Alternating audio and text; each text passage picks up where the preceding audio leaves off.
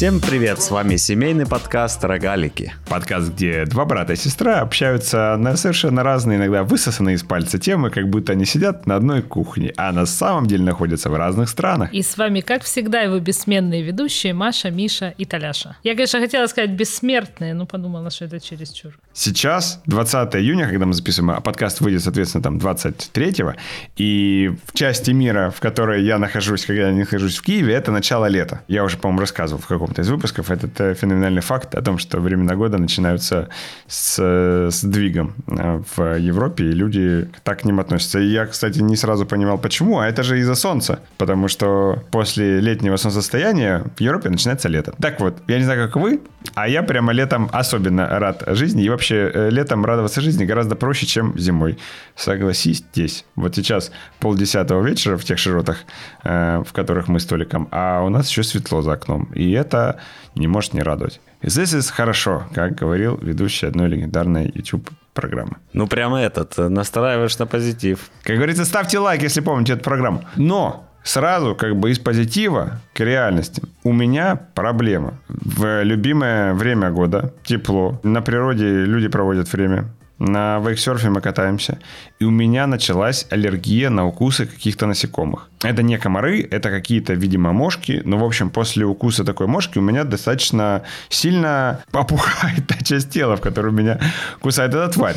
И э, в пятницу меня эта тварь укусила в подбородок, у меня теперь двойной подбородок. Вот э, слушатели этого не видят, а я вам могу на видео показать. Ну, в общем, э, вот здесь вот прямо э, э, опухоль. Так вот, я не знаю, может быть, э, в этом году какие-то особо радиоактивные мошки или еще какая-то причина, ковидные, мутировавшие, вариант бета. Ну, кто-то, может быть, с этим еще сталкивался. Дайте мне, пожалуйста, знать, потому что э, я уже испробовал всяческие препараты, и мне мало чего помогает. И я сегодня из-за этой истории проснулся в 3 часа ночи и совершенно не мог уснуть, потому что у меня от этого повышается температура. Но это мне подарило просмотр очень увлекательного баскетбольного матча, который в этот момент проходил как бы в, где-то в Америке. И это была седьмая игра серии между Бруклин Нетс и Милуоки Бакс. А я, в общем, слежу за баскетболом, чего вы, наверное, обо мне не знаете, дорогие рогалики. Вот, а я слежу за баскетболом. Но обычно я это делаю с утра, просыпаюсь и смотрю, пытаясь не увидеть результат матча, смотрю обзоры э, на YouTube. А тут посмотрел в прямом эфире. Вот такая вот э, заковыристая история у меня вышла. От аллергии к э, кольцам. У меня такая же э, история э, с этими укусами в этом году. Но я вообще не понял, в какой момент ты решил, что это интересный контент для наших слушателей. Послушай, послушай. Ну вот смотри, у меня этого раньше никогда не было. У тебя, возможно, тоже. Возможно, вот все молчат, а в Киеве, может, эпидемия каких-то э, суперкомах. И если мы об этом не скажем, кто об этом скажет? Пресса молчит. Поэтому надо ходить не в масках, а замонтавшись бинтами. Может быть, это действительно какая-то новая вуханьская тварь э, прилетела к нам вместе с какими-то туристами из Китая. В общем, я бы на вашем месте был на чеку и не спускал на тормозах эту проблему. Так вот, сегодня во время просмотра матча была очень э, забавная сценка, э, которую тяжело представить в э, другом виде спорта. Ну, там, в футболе. Сейчас еще проходит чемпионат Европы по футболу. Вот там такое представить очень сложно. Представьте, есть э, звезда команды Бруклин Нетс э, Кевин Дюрант. И он во время какого-то игрового эпизода защитник как-то с ним жестче сыграл, и он упал. И вот он объявляет фол, он должен бросать штрафные броски. И тут показывают камеру этого защитника, и камера показывает его, и за ним женщину, которая сидит в первом ряду у корта. Она приспускает маску и что-то ему кричит кричит. Он, ну, мало ли, что зрители кричат баскетболистам, но на нее он э, решил отреагировать. Он поворачивается к ней, и э, потом по губам э, написано «Я люблю вас, миссис Дурант». И это оказалось, что это мама этого э, звезды, которую он сбил. Вот, она ему что-то сказала как бы плохое, ну, что, мол, не надо так с моим сыном. Он сказал «Я люблю вас, миссис Дурант». Миссис Дурант, она спустила маску и сказала «Я тоже тебя люблю». И они так, значит, такая прекрасная произошла обмен любезностями. Я считаю, что это очень очень милая история. Не мог с вами ей не поделиться. Спасибо. На прошлой неделе еще была из мира спорта интересная история, когда Криштиану Рональдо убрал бутылку Кока-Колы со стола на пресс-конференции, сказал, что надо пить воду.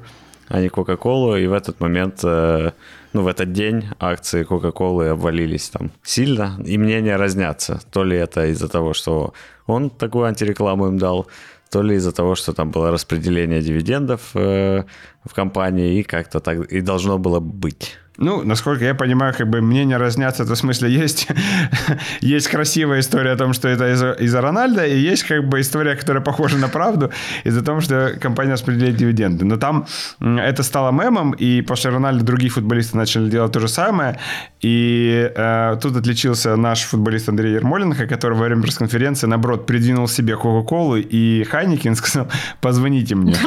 Э, ну, Прикол. Но из-за этой истории всей у Криштиану Рональдо в Инстаграме добавилось то ли 3, то ли 4 миллиона подписчиков, и он стал самым э, популярным аккаунтом в Инстаграме. Интересно, кто эти люди, которые добавились? Это эти сыроеды, водопийцы? Сегодня они пьют воду, а завтра что, землю есть будут? Овощи. Ну хорошо. Как говорится, от моих личных проблем и баскетбольных историй как к вашим это? проблемам. От твоих проблем со здоровьем к моим проблемам со здоровьем. Нет, у меня на самом деле две хорошие новости. Так. Первая хорошая новость. Я сдала на права. Позавчера, получается. Yeehaw. Вот, очень довольна собой. Рассказать нечего. Видимо, сданный экзамен отличается от несданного тем, что рассказать-то как раз и нечего. Ну, поездили, приехали. Он сказал, молодец, дал бумажку, все, пока. А был тот же, который Нет, в прошлый другой, раз тебя другой. не принял? Другой. Этот был поразговорчивее, тот со мной совсем не разговаривал. А этот мы едем, а он говорит, Мария, здесь 30, вы можете ехать быстрее. А мой инструктор говорит, это просто кто-то быстро хочет домой уже. А вы что, втроем катались? Да, втроем. Инструктор едет, у инструктора педали же, ну вот на его инструкторском месте, и включается специальная кнопка, чтобы если он нажал педаль, в салоне будет пип. То есть все знают, как бы, если вдруг ты, чтобы инструктор за тебя не подтормаживал и, и ни под чего. И, а этот сидит сзади и говорит дорогу. Поверните налево, поверните направо, развернитесь. Потом экстренное торможение мы сейчас с вами будем отрабатывать в этом закоулке. Потом парковку. С какой скоростью, с какой скоростью нужно экстренно тормозить? До 30 надо разогнаться, и потом они тебе резко говорят, стоп, надо затормозить. Простите, до 30 километров? Это очень экстренно. Ну, они же, они же, я так понимаю, реакцию смотрят. Ну, то есть вот с момента, как он сказал стоп, до момента, как ты затормозила. Ну, как бы, сколько прошло, то есть ты реально там сколько еще ехал, прежде чем сообразить, что надо делать. Кстати, на На автомате механике. Э, На На механике. Механике? У, у- уважение, уважение к тебе, Мария. И что теперь? Ну что теперь? Теперь буду покупать машину и ездить, чем Класс. быстрее, на самом деле. Потому что у нас со 2 июля поезда а, отменяют между Кёльном и Дюссельдорфом. Чего? Ну, там какие-то ремонтные работы, и, короче, я буду мучиться, мне надо на работу ездить. А, нет, ничего не присмотрел. Я же в этом полный дундук. У меня никогда в жизни не было машины. Я вообще в этом ничего не понимаю. Я смотрю на эти картинки как дурочка. Я знаю, какого цвета. Какая машина? Ну, не знаю. Какая-нибудь веселенькая. Оранжевенькая, зелененькая, беленькая. Ну, как баба, короче. Возьми Fiat 500. Что такое Fiat 500, я Там. не знаю, но я погуглю. Ну подожди, Маша же в Германии. BMW или брать Volkswagen, конечно. немецкую, немецкую машину. Запчастей много. А где у тебя, где ты будешь э, парковать? Вот. Неизвестно. Здесь очень все запарковано. Надо будет искать или в аренду какое-то паркоместо, а, ну, именно помесячно, или... Ну, у меня там паркинг вообще на самом деле еще есть не очень далеко. Но мне что-то не знаю, надо будет узнавать. Все надо будет узнавать, я ж ничего не знаю. про это. Ну, будет, короче, у меня стресс. Ну, мы тебе накидаем список моделей, которые э, к выбору, а ты посмотришь дальше, тебе внешне больше понравится, ты возьмешь. Не, ну это ж, если будет такая красненькая, то она понравится. А если будет серебристенькая, то нет. Тоже, да, скорее всего. Ну ладно, а вторая хорошая Вторая новость. хорошая новость. Я вчера укололась второй модерной. Теперь меня называют постмодерна. Вот. И все было ничего. Вчера вечером и ночью было ничего, рука поболела и все. А сегодня начала подниматься температура. И, в общем, и сейчас тоже мне достаточно нехорошо. Я уже пила этот парацетамол, все эти 38-38,5. То есть прям такая нормальная температура. Нормально болеешь. Как бы больше ничего нет, но фигачит. Не знаю. Завтра надо идти работать, посмотрим, короче, как я с этим обойдусь. Ну, те мои друзья, у которых были симптомы, они скажут, что ровно один день это было, и на следующий день Да, у стало мои хорошо. тоже знакомы, кто вот и, и по этим МРНК вакцинам после второй прививки. У векторных больше после первой, а у этой МРНК больше после второй. Pfizer. какими ты словечками-то. Так я там работаю. Ну, А я думал, не зря мы год подкаст записываем, обсуждаем здесь вопросы вакцинации. а расшифровки теперь для слушателей и Ой, ну нас. такое ты меня спросишь. Знаешь, как бы второй сложный, это уже... Понимаешь, этот вопрос, этот вопрос раскрывает э, то, что мы не разбираемся в этих словах. Да. Ну так это, в принципе, мне кажется, понятно и без вопроса, что мы не очень разбираемся в этих словах. Ну, знаешь, это как иллюзия кино. Вот э, магия кино. Ты же не знаешь, что этот э, актер, который скачет на лошади, на самом деле не умеет Я-то на знаю как Ты раз, я же работала в кино. Ну вот, но это же разрушает иллюзию кино. Вот и у нас часть слушателей не знает, что мы не знаем, чем, чем отличается векторная вакцина от МРНК. И пусть так, так и останется. Пусть так и останется, да. И установила же я себе этот электронный паспорт ковидный. Так. Значит, э, тебе генерируют два листочка с QR-кодом. Один листочек первой прививки, один листочек второй прививке. Ты качаешь приложение специальное, хотя можно и общим немецким коронаприложением это делать. Сканируешь этот QR-код, и у тебя появляется QR-код. Собственно, все, что можно увидеть в, этой, э, в этом паспорте, это QR-код с надписью «Считается полностью привитым с 4 июля». Да? Они, видимо, сканируют его. Ну, и можно посмотреть детали, и в деталях видно отдельно первая прививка, как чем, э, какой номер у прививки, где она произведена, вот это все. И отдельно вторая. Слушай, а сколько получается у тебя между первой и второй? Шесть Три недели? или- Шесть. Да. недель. Ровно. Ну, можно тебя поздравить. Получается, что ты э, пережила глобальную пандемию, не переболев. Ну, ты знаешь, это еще такая сложная история, потому что я знаю, что вакцинированные тоже болеют, но пока да. Ой, ну ладно, вакцинированные редко болеют. Ну, И не есть, серьезно. есть у меня прецеденты, поэтому... Поздравляю, Маша. Вообще, ты первая из рогаликов, которая полностью вакцинирована. Ура! Можно сказать, в, ава- в авангарде э, мировой в медицины авангарде э, мировой двигаешься. медицины, да.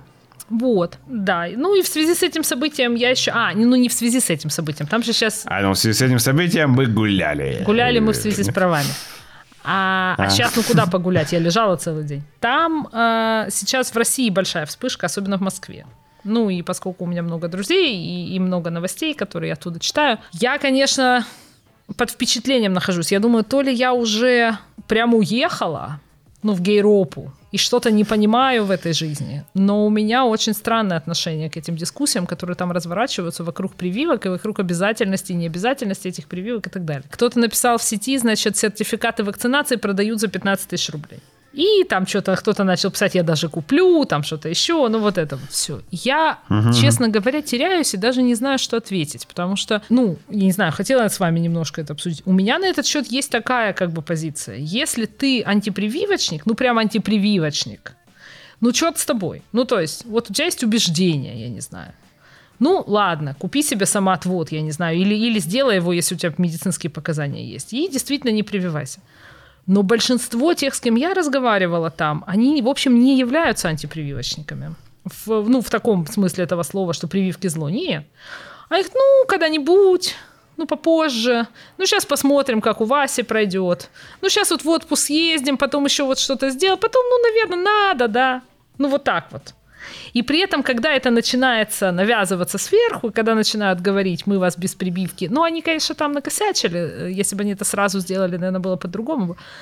Но когда начинают говорить, мы вас без прививки, значит, туда не пустим, сюда не пустим, эти прям встают на, дубы, на дыбы и начинают покупать прививочные сертификаты. Ну, я не знаю, может, у вас есть к этому, ну, какой-то, то ли я в Европе пережила уже эти несчастные полтора года, то ли, э, ну, не знаю, короче, как к этому относиться. Да, я тоже, я тоже такое наблюдал. В Украине ну, тоже так? похожие. Ну, смотри, в Украине же нету обязательной вакцинации, потому что вакцин не хватает. Поэтому как бы э, вакцинируется кто на что гораздо. Но, условно, когда у людей есть возможность провакцинироваться э, либо на предприятии, либо какой-то по- появляется доступ к вакцине, да, многие люди не пользуются этой, этой возможностью. У каждого свои причины. И, наверное, если бы появилась э, необходимость справку иметь для каких-то свобод, то эти люди бы ее покупали. Но это же странно. Почему? У нас есть тотальное недоверие всему, что делает государство. Ну да, да, собственно, это, это, мне-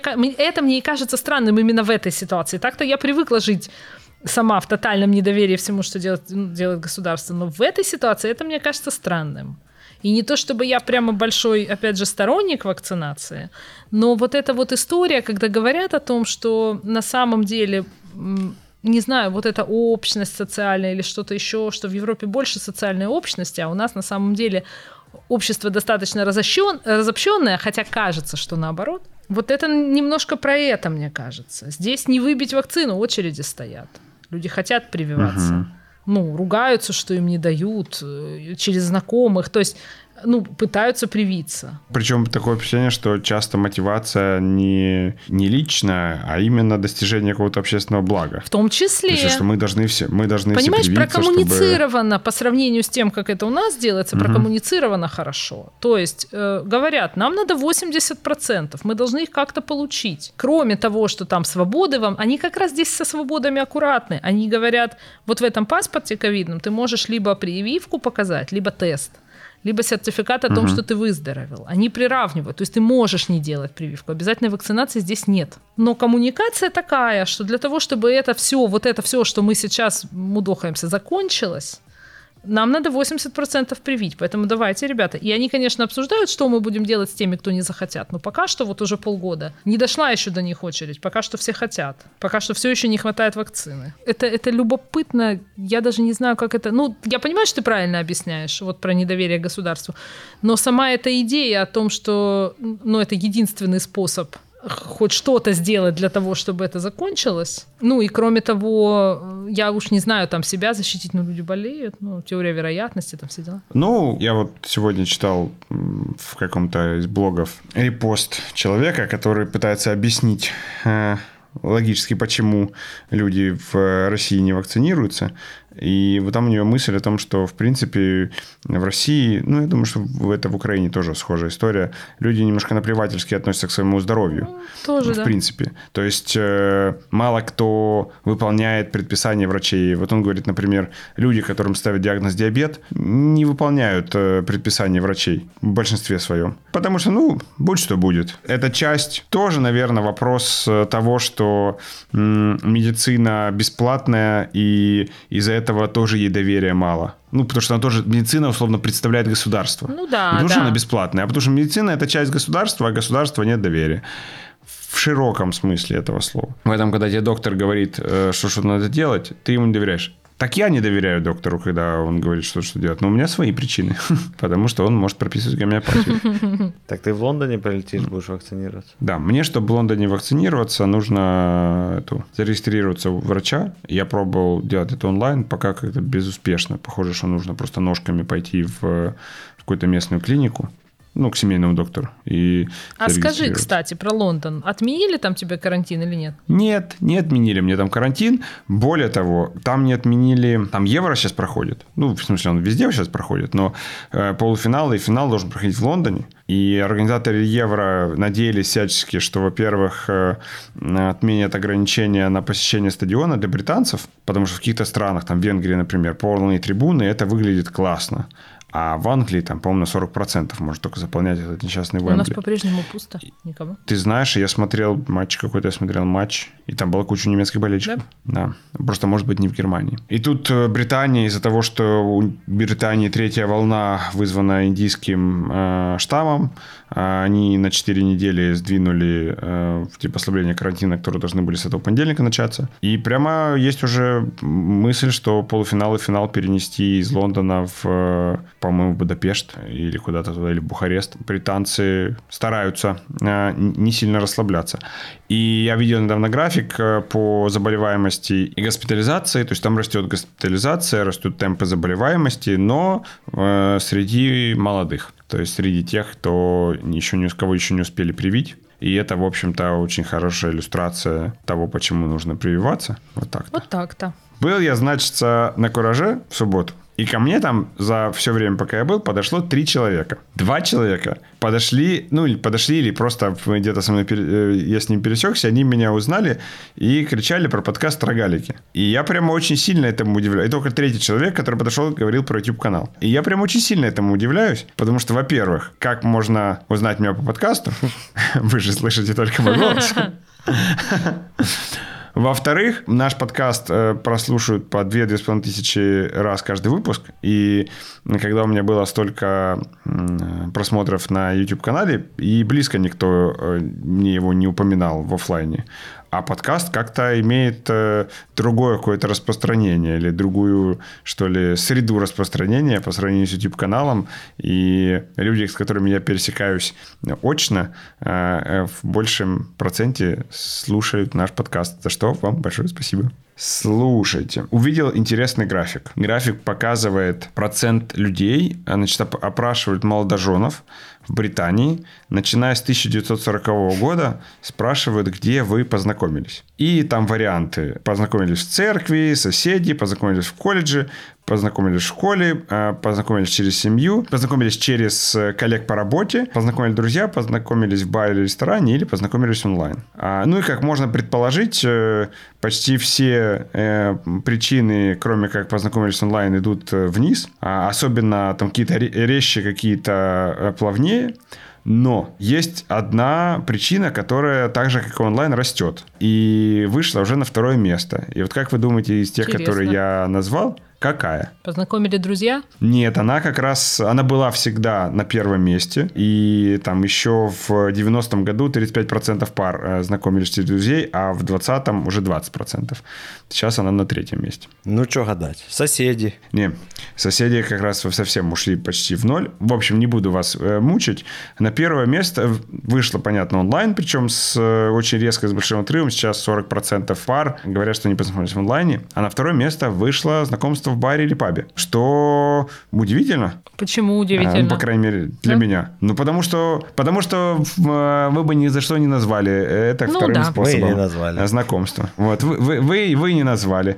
И вот просто любопытно. У меня нет никакого пояснения к этому графику, просто увидел его в Твиттере и подумал, ух, а я тут интересно. получила зарплатный листок с расчетом своей Да. зарплаты. Уточню, уточню. На бумажке? Естественно, почтой. С расчетом своей зарплаты. И выяснила, что с меня сняли 14 евро налога за то, что у меня нет детей. Фути-нути. И на что идут эти деньги? Ну как на что? На тех, у кого есть дети, вот этих вот 8. Не знаю, кстати. На самом деле не знаю, никогда не интересовалась. Поинтересуюсь, расскажу. Лезут прямо в частную жизнь. На 14 евро. Ну, это, конечно, серьезный э, стимул, как бы завести детей. Ну да. А ты знаешь вообще, как, как государство немецкое помогает молодым родителям? Ну, я точно знаю, что есть детское пособие, детские деньги так называемые. Они платятся абсолютно всем детям в государстве до достижения ими 18 лет, либо до окончания университета. Ого. Да, Серьезно? по- по-моему, Прямо- я боюсь ошибиться, но, по-моему, 200 евро в месяц. С рождения? 300 евро.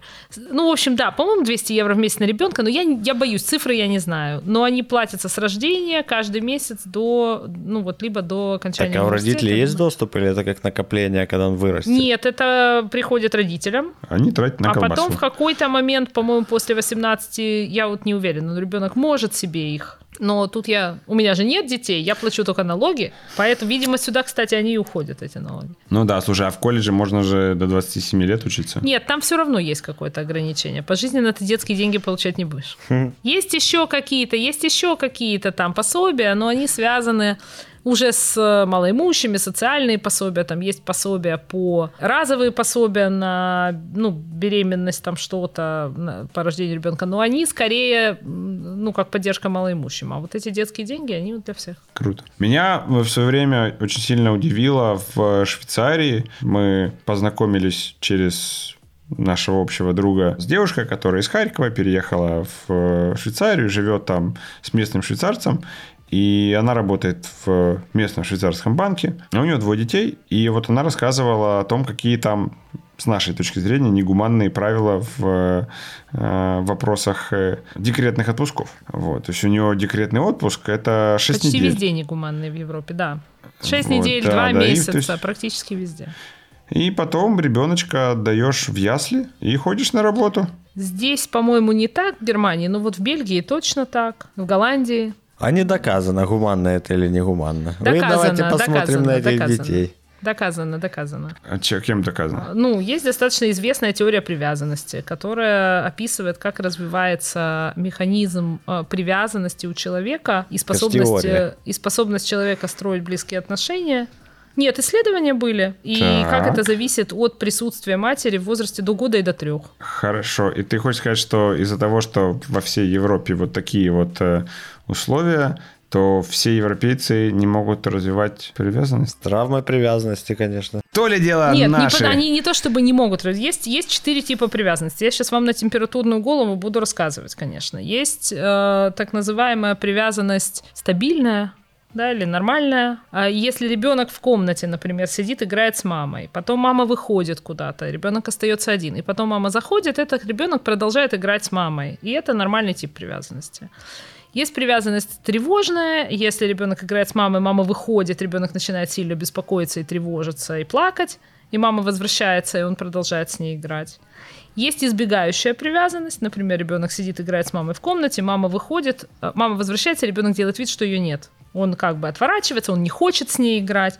И есть так называемый тревожно избегающий тип привязанности, в котором, ну, замиксованы эти два. То есть ребенок то к маме, то от мамы, то тревожится, то не, ну, то не тревожится и так далее.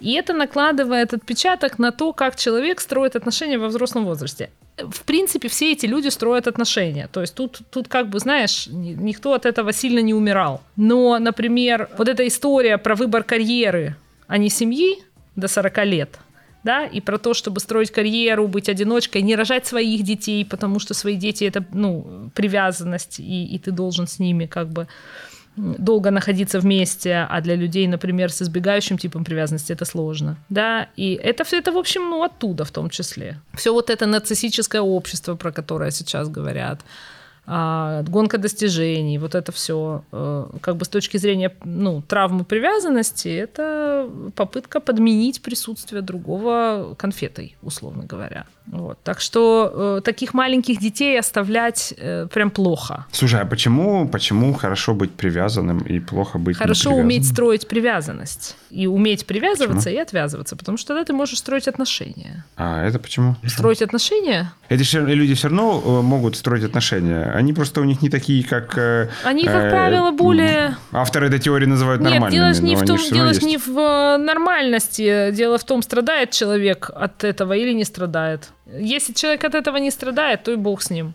Ну, вот эти вот гостевые Ну браки, например. Люди живут годами в гостевом браке или в разных странах а, и встречаются где-то, и не страдают от этого. И фиг с ними, живите, да? А, а есть, э, ну, как бы истории, когда люди страдают от этого. Так, а есть истории, когда люди страдают от того, что они сильно привязываются. Извините, а что такое гостевые браки? Подожди секунду. Гостевые браки это когда люди, люди в браке живут в разных квартирах и ходят друг к другу в гости. А люди, которые страдают от того, что они привязываются, это как раз люди с тревожно избегающим типом привязанности. Это люди, которые, которым и вместе плохо, и по отдельности плохо, потому что человеку все-таки нужен человек. Человек, э, ну, как бы социальное существо. И если человек приходит к другому человеку, через какое-то время у него начинает сильно подкипать, он не может просто выстроить некоторую большую дистанцию и сказать, я хочу побыть один, мне сегодня нужно выспаться, там, и так далее, а должен обязательно хлопнуть дверью и уйти и пропасть куда-то, ну, я утрирую сейчас, но тем не менее, а, то это плохо сказывается на стабильности отношений и на внутреннем ощущении человека, что у него есть некоторые стабильные другие, а это, в свою очередь, а, ведет к большей тревожности, к большим неврозам и так далее, и так далее. Человек с нормальным типом привязанности, он не в десна всю жизнь. Это человек, который может подходить и отходить и выстраивать такую дистанцию, которая ему нужна, как бы без того, чтобы сильно мучиться по этому поводу. Я вот тут думал как раз на днях, вот на, на- не на эту тему, но на смежную. Вот ты говоришь, что в результате этого, в том числе, вот эта проблема в обществе, которая есть сейчас, э, гонка достижений, нарциссическое общество. Я вдруг думал с другой стороны, я прочитал пост пару недель назад тоже в Твиттере, значит, э, жена Кейси Нейстата выставила фотку э, в квартала, в двух кварталах от ее дома в Лос-Анджелесе э, улица, и все тротуары забиты палатками, в которых живут бомжи, и они там э, дерутся друг с другом, там еще что-то. И вот она говорит, ну вот как э, Лос-Анджелес такой классный город, вот тебе море, а вот в двух кварталах от моего дома вот, вот такая вот история, куда как бы стрёмно с детьми заходить. И ей там насыпали в комментариях по самые пироги о том, э, как она со своей белой привилегированностью, э, видите ли, ей люди, которым не так повезло в жизни, портят э, вид. И я, когда это прочитал, э, начал думать о том, почему общество так стремится к равенству, и откуда вообще эта тяга к равенству и к попытке всех, ну вот, э, подтянуть, э, что ли, всех на один уровень или опустить сверху на один уровень. Ну вот почему должно быть равенство? Потому что условно эволюционно не должно же быть равенства. Ну, то есть тот, кто лучше охотится, тот больше ест. Тот, кто хуже охотится, тот мало ест, и у него меньше шансов выжить. И, в общем, никуда ты от этого не денешься. И мы выросли от этих животных, и да, у нас появилось общество, но который, в котором появились свои правила, которые, конечно, гораздо более сложные, чем правила, которые есть у животных. Если посмотреть на, э, на это э, с, такой стороны, что все равно у общества есть ограниченные возможности, и посмотреть на образование. И вот мы обсуждали пару, пару выпусков назад про, про то, что есть э, привилегии у людей, которые так получилось, имеют доступ к лучшему образованию за счет того, что они родились там, не знаю, в лучшем месте или в, в семье, в которой есть эти традиции. И получается, что сейчас невозможно всем дать одинаково хорошее образование. То есть, если те ресурсы, которые есть сейчас, попытаться в вопросах образования распределить на всех людей, то все получат плохое образование. И получается, что если все получат одинаково плохое образование, то есть не будет тех людей, которые может быть, случайно, незаслуженно, но имеют э, преимущество перед всеми остальными, то не, не будет тех людей, которые за счет этого преимущества могут достичь чего-то большего. И, соответственно, нет ничего, не, не появляется той силы, которая толкает все общество вперед.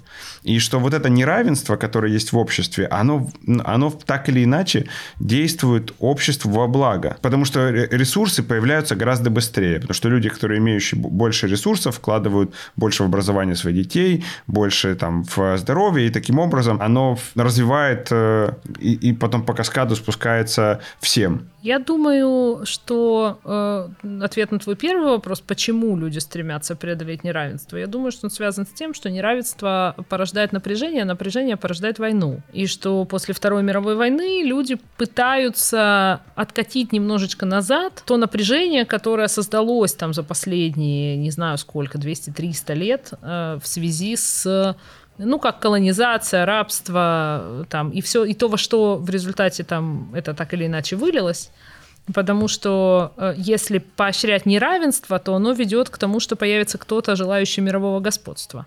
А если поощрять равенство, его никогда не наступит. Но это как будто бы, если тебя, если тебя тянет в какую-то одну сторону, ну, да, нужно противо, противовес постоянный противовес. Мне кажется, это фальш, ну, в большой степени. То есть э, полного равенства, конечно, никогда не наступит, и я думаю, все отдают себе в этом отчет. Но если ты немножечко в эту сторону стремишься, ты снижаешь градус напряжения и предотвращаешь, э, ну, или уменьшаешь количество конфликтов, вооруженных конфликтов и так далее. Я согласен, хорошая мысль. Толик, а что ты думаешь по этому Я не думаю по этому поводу, я удивляюсь, э, как вы вот это вот размышляете над проблемами мироздания если честно. Ну, то есть, как вы, как вы приходите к тому, что вам надо, чтобы у тебя, Миша, возникли, например, об этом размышления? Ну, конкретно это, я думал, о чем мы можем, могли поговорить на подкасте. Ну, это неплохо, это неплохо. Это как бы задел на подготовку к выпуску. Да, да, между прочим, да. Ну, на самом деле, слушай, э, ты знаешь, как я тебе так скажу, э, я каждый раз, когда я сталкиваюсь с чем-то, что вызывает у меня какое-то несогласие или желание вступить, что ли, в спор, даже если нет какого-то конкретного человека, а я себе представляю, э, условно, комментарии в Фейсбуке, чтобы я им ответил. Я, конечно же, в Фейсбуке не отвечаю, но я обычно стараюсь задуматься, почему это во мне вызывает э, эту реакцию.